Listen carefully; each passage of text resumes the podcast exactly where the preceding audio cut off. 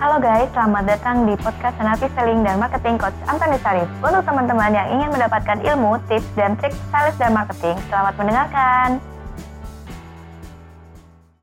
Halo semangat pagi, apa kabar semua teman-teman? Jumpa lagi bersama saya dengan Coach Antoni Sarif dalam channel kesayangan kita yaitu yang membahas tentang selling dan marketing. Nah kali ini kita akan membahas tentang topik khusus berkaitan tentang motivasi.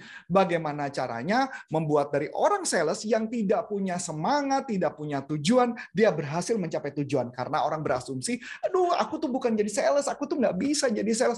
Nah di dalam topik kali ini kita akan ngebahas banyak hal berkaitan tentang pengembangan diri, supaya dia bisa bagus bukan hanya skillnya kadang-kadang karena penjualan itu kadang-kadang bukan karena faktor skill tapi kadang-kadang juga karena faktor motivasi di dalam dirinya yuk kita nggak akan berlama-lama saya akan nanti teman kita kali ini adalah Coach Salim.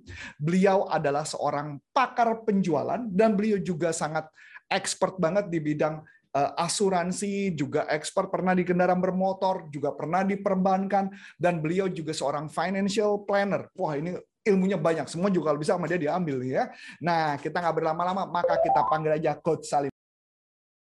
Hai Coach Salim, apa kabar Coach? Halo Coach Arif. Baik kabarnya?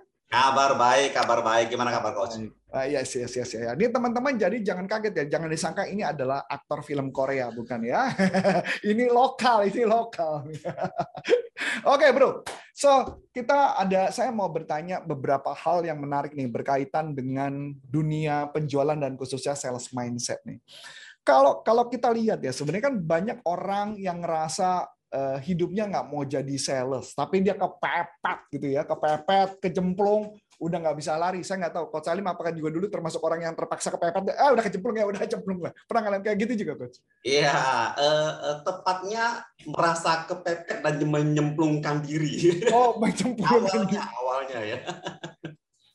Dan akhirnya setelah jalanin itu sebenarnya kalau kita lihat ya, apa sih faktor yang membuat seorang sales itu gagal? Khususnya untuk orang yang menyemplungkan diri, yang kadang-kadang kan ada pilihannya cuma dua ya, either mereka nyerah, kemudian mereka jadi kerjaan yang lain gitu ya, atau mereka mau fight terus. Apa sih yang membuat sales orang sales itu bisa gagal, coach? Nah, ya good question ya, coach Arif. Jadi uh, seperti halnya dulu saya bukan orang marketing ya, coach. Jadi saya uh, orang yang lulusan dari uh, finance dan manajemen gitu. Jadi uh, saya tidak tahu mengenai sales dan saya menganggap bahwa sales itu kayaknya hmm, gimana kerjaannya gitu ya. Tapi kemudian saya tertarik dengan dunia ini karena ini dunia yang luar biasa dan di awalnya saya berpikir bahwa seorang sales itu harus apa sih? Harus jago ngomong. Hmm, kan? hmm, hmm. harus kayak gitu. Oh ya, pinter jualan ya nggak sih? Terus harus banyak teman, ya punya banyak koneksi dan sebagainya. Saya berpikir seperti itu ya. Uh, kemudian setelah saya terjun awalnya berpikir itu, saya mengalami banyak kendala yang ternyata setelah saya pelajari dari salah satu ya yang saya dapat dan saya senang sekali e, mempelajarinya adalah ternyata ada satu rahasia kesuksesan penjualan coach. Ternyata ya, ternyata 85 persennya itu terjadi justru sebelum ketemu sama klien loh coach. Oh iya, wow. Iya.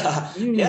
Saya dulu berpikir bahwa oh harus jago ngomong, skill ya nggak sih, script apa selanjutnya itu berarti sudah kita pas ketemu dengan klien gitu ya. Tapi ternyata ternyata 85% penentu keberhasilan justru adalah sebelum ketemu dengan kliennya. Hanya 15% yang menentukan pada saat kita ketemu kliennya. Apa itu 85% itu? Ah, 85% itulah yang kita sebut dengan motivasi, atau attitude atau orang sebutnya mindset coach. Hmm. Nah, ini menarik nih. 85% attitude, mindset gitu ya. Nah, pertanyaannya adalah eh, sebenarnya kalau ditanya ingredient attitude itu apa sih isinya di attitude itu sebenarnya? Nah, attitude itu sebenarnya sederhana. Jadi salah satunya adalah pandangan diri kita terhadap diri kita contoh-contoh coach. Nah, atau kita bisa bisa role play nih ya kepada boleh, boleh, teman-teman yang nonton di sini gitu ya nggak sih gitu kan ya. Contoh sederhana seperti apa ya. Jadi coba coba uh, Anda ya coba Anda mulai dengan kata seperti ini ya kita role play yang pertama ya. Boleh. Ya, kita role play pertama ya teman-teman yang nonton ini bilang saya nggak bisa jualan, saya nggak bisa jualan, saya nggak bisa jualan, saya nggak bisa jualan, saya nggak bisa jualan. Oke, ngomong sampai 10 kali dan coba Anda jualan. Apa hasilnya? Gagal. Gagal. pasti gagal, udah pasti gagal itu. Ya pasti gagal tuh coach ya. Boro-boro mau ini mau jualan, mau angkat telepon aja telepon kayak udah udah nggak pede. Oh, iya, ya udah udah malas, udah malas. Ya udah malas gitu ya. Kayaknya saya bukan di dunia ini gitu ya. Iya, iya, iya. Tapi coba kita ubah. Kita coba ubah gitu ya. Kita ngomong bahwa semua orang suka dengan saya dan menerima pendapat saya. Semua orang suka dengan saya dan menerima pendapat saya. Semua orang suka dengan saya dan menerima pendapat saya. Kita ngomong 10 kali. Dan coba Anda angkat telepon dan ngomong dengan orang. PD. PD, betul ya, Coach. Nah, itu salah satu contohnya bagaimana pandangan diri kita saat kita akan Hmm. memulai. Itu kan kita belum ketemu orang ya, Coach. Belum, belum. Belum ketemu orang. Tapi itu justru awal yang orang suka miss, Coach. Orang banyak fokus, saya harus belajar knowledge lebih banyak. Saya asal skill terus lebih banyak. Tapi apa yang ada di pikiran kita justru sebelum kita bertemu dengan klien kita, itulah 85% menentukan keberhasilan kita. Ini menarik ya. Berarti konsepnya seakan-akan bahwa kita melihat diri kita sendiri, yang di mana kita menilai diri kita tuh apa gitu ya. Jangan jadi kadang-kadang ada orang yang sudah punya prinsip bahwa ah lu tuh nggak bisa jualan, lu nggak bisa itu gitu ya. Jadi Betul. dia melihat dirinya sendiri dengan konsep Betul. seperti itu, makanya makanya wajar kalau mereka gagal. Masuk akal. Betul, betul. Dan saat ini, coach, saat ini ya, yang kita tahu ya, kita tahu eh, di di mana ya, di med- media, di sosmed, ya, TV, news, kita tahu ada satu satu hal ya yang menjadi kesepakatan bersama adalah bad news is good news. Oh ya, ya betul Bad news betul. is good betul. news. Bad news is good news ya. Bad news is betul. good news. Jadi di sekeliling kita, di sekeliling kita, yang lebih banyak itu adalah pastinya bad news, negative news, daripada good news, daripada hal-hal yang positif, hal-hal yang memotivasi. Jadi bisa tanpa dengan sadar, coach, tanpa dengan sadar dan secara default, otomatis di sekeliling kita informasi yang banyak beredar itu adalah tentang hal yang negatif. Ya betul. Nah, itu menjadi hal yang kita tidak sadari, yang kadang masuk dalam pikiran kita. Dan kita kemudian melangkah bertemu dengan klien kita dengan isi pikiran negatif tersebut. Yang kita tidak sadari loh. Hmm. bahkan kita tidak sadari. Betul? Ki- Kita udah keracunan dulu ya. Sebelum ketemu udah keracunan dulu ya. Betul, nggak sadar, lebih parah nggak sadar Nggak sadar. keracunan, Coach. Hmm, hmm, hmm. Nah, jadi dalam dalam materi yang nanti akan dibawakan, kita kan banyak sekali menggali. Menggali bagaimana citra diri kita, bagaimana meng- menggali, merubah peman pandangan kita, mempersiapkan attitude kita, mindset kita, dan tentunya tentunya coach itu semua akan dilakukan dengan workshop. Hmm. Karena nggak ada nggak ada gunanya dong ya kalau kalau Ya. cuma kita cerita gini coach ya nggak sih? Ya, Paling ya, oh, betul. oh, oh. Coach ya paling oh, oh, oh, iya, terus betul, betul, udah. betul, betul. Karena nggak ada yang diubah, dia cuma hanya dapat knowledge, tapi tidak ada yang diubah. Tapi buat saya ada beberapa hal yang menarik ya, biar kita juga bisa sharing kepada teman-teman yang nonton di YouTube ini ya. Ya. Sebenarnya kalau dilihat sebenarnya eh, kebanyakan kegagalan mereka sebenarnya bukan dari luar ya, tapi dari dalam diri mereka sendiri ya. Betul coach. Nah, jadi kalau mama di dari dalam diri apa saja sih yang mungkin bisa dibagi tips buat teman-teman itu apa ya? Oke. Satu tips yang nanti kita juga ajarkan dan nanti tentunya ada workshop kita untuk mengubahnya Hmm. itu adalah mengenai negative thinking tadi.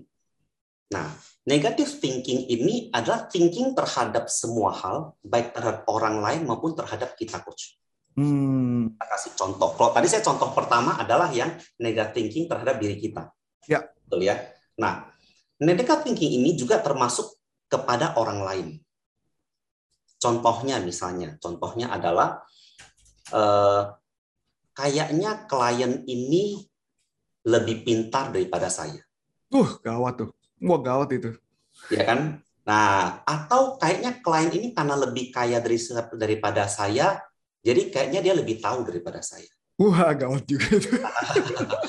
ya atau kayaknya klien ini sudah lebih senior lebih lebih tua daripada saya kayaknya saya nggak pantas ngomong sama dia Waduh. Oke. nah hal-hal itu hal-hal itu juga adalah salah satu yang namanya negative thinking jadi saat kita maju dengan hal seperti itu tentu ya sudah pasti di, sudah tahu ya hasilnya seperti apa coach ya. Kita nggak usah jelasin udah lagi. pasti- udah berapa tahu ya kita hasilnya seperti apa gitu coach ya. Tapi pertanyaannya kan orang pasti nanya gimana cara merubahnya? Kan hal itu semua fakta. Kan betul kan ya nggak sih? Betul, betul. gimana cara merubahnya? gitu kan.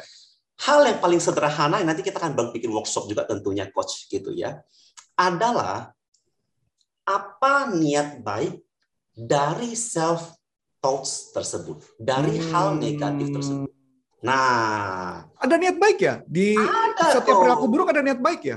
ada Kok bisa begitu, Coach Nah, Salim? contohnya coach contohnya gitu ya Hmm.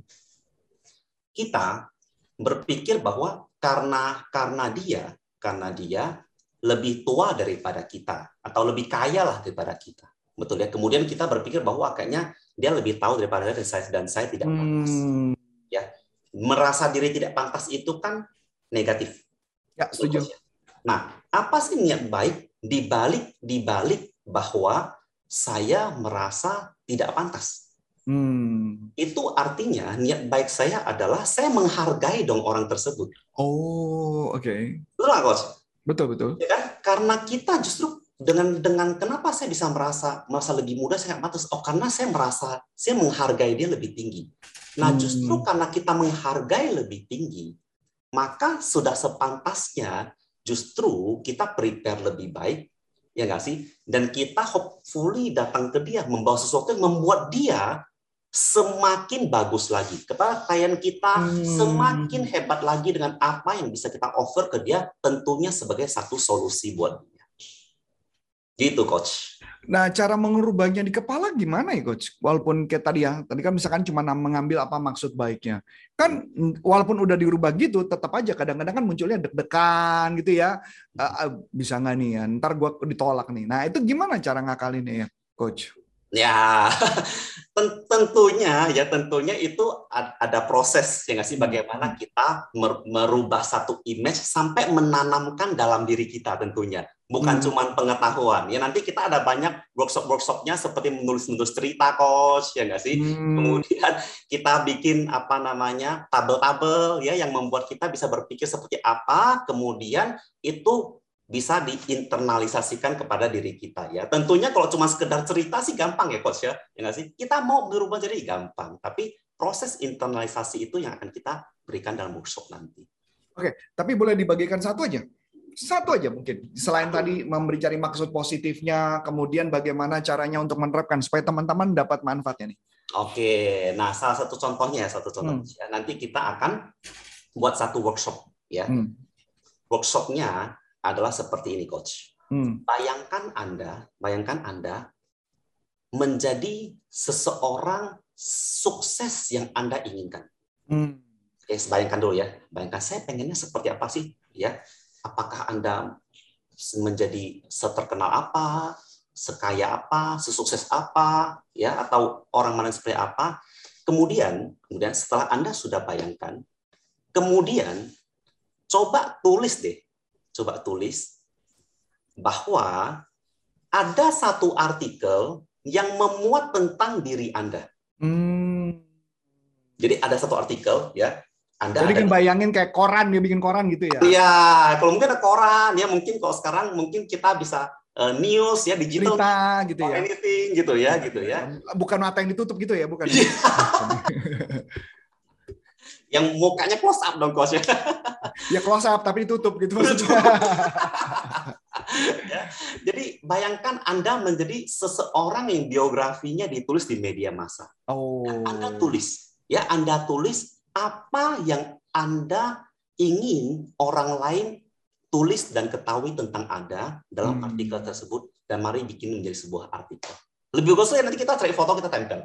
Hmm, iya ya. Jadi kalau Mama dia melihat itu, dia sudah melihat yang belum terjadi tapi sudah muncul di kepala ya. Betul sekali. Maka dia akan lebih positif, melihatnya lebih enak ya. Masuk akal, masuk akal, masuk akal. So itu kalau sudah dibuat, itu ditaruh di mana ya coach? Wah ya, yang pasti ya, yang pasti taruh di tempat yang sering dilihat. Kalau saya sih, kalau saya taruhnya di cermin kok sekalian ya. Hmm. ngaca kelihatan tuh langsung tuh coach. Iya, iya betul ya betul. Iya. Kalau di cermin kelihatan ya. Betul, betul, betul. Jadi yang paling penting pertama beli cermin dulu itu. Beli cermin dulu.